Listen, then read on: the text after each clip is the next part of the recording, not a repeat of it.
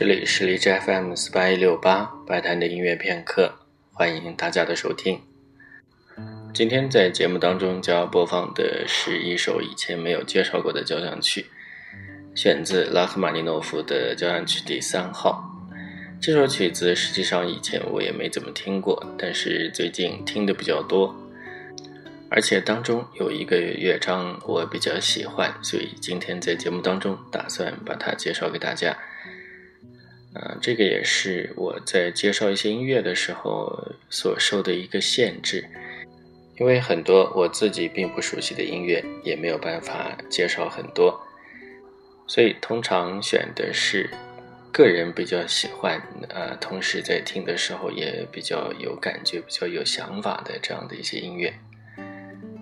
关于拉赫玛尼诺夫的音乐，啊，以前我所熟悉的就是他的钢琴协奏曲，呃，而且他所写的四首钢琴协奏曲当中，我只是对前面的三首比较熟悉，第四号的话听得很少。那么其他的还有像他的。帕格尼尼主题狂想曲啊，也是听得比较熟悉的。交响诗相对来说听得多一些啊，比如说在以前节目当中也曾经播放过的《死岛》啊等等这样的几首作品。交响曲里面其实以前只听过第二号，而且还是听得比较早了，大概是在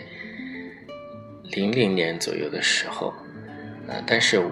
我的感觉是，当时没有特别喜欢这部作品，所以后来也没接着再继续听。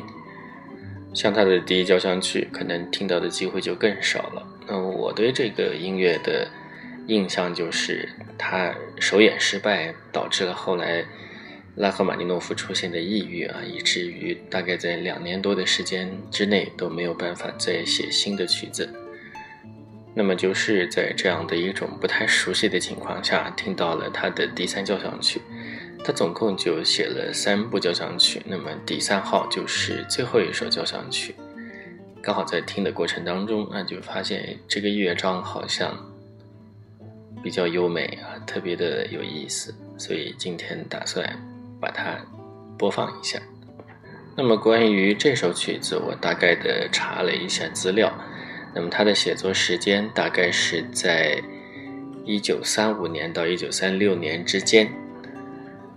在这个时间段里，拉赫玛尼诺夫刚好写了两部钢琴的作品，一首就是帕格尼尼主题狂想曲，另外一首是他为钢琴独奏所写的克莱里主题变奏曲。啊，那么他所选的这个克莱里的主题其实也是非常有名啊，在音乐里面是经常被。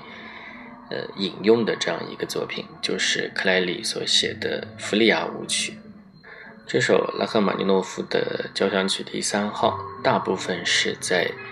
呃瑞士的卢塞恩完成的。那么当时拉赫玛尼诺夫正好是在这里度假啊，在他。不过我在听的时候，我想到的是另外一首曲子，也是在之前节目当中曾经播放过的英国作曲家温威廉姆斯所写的。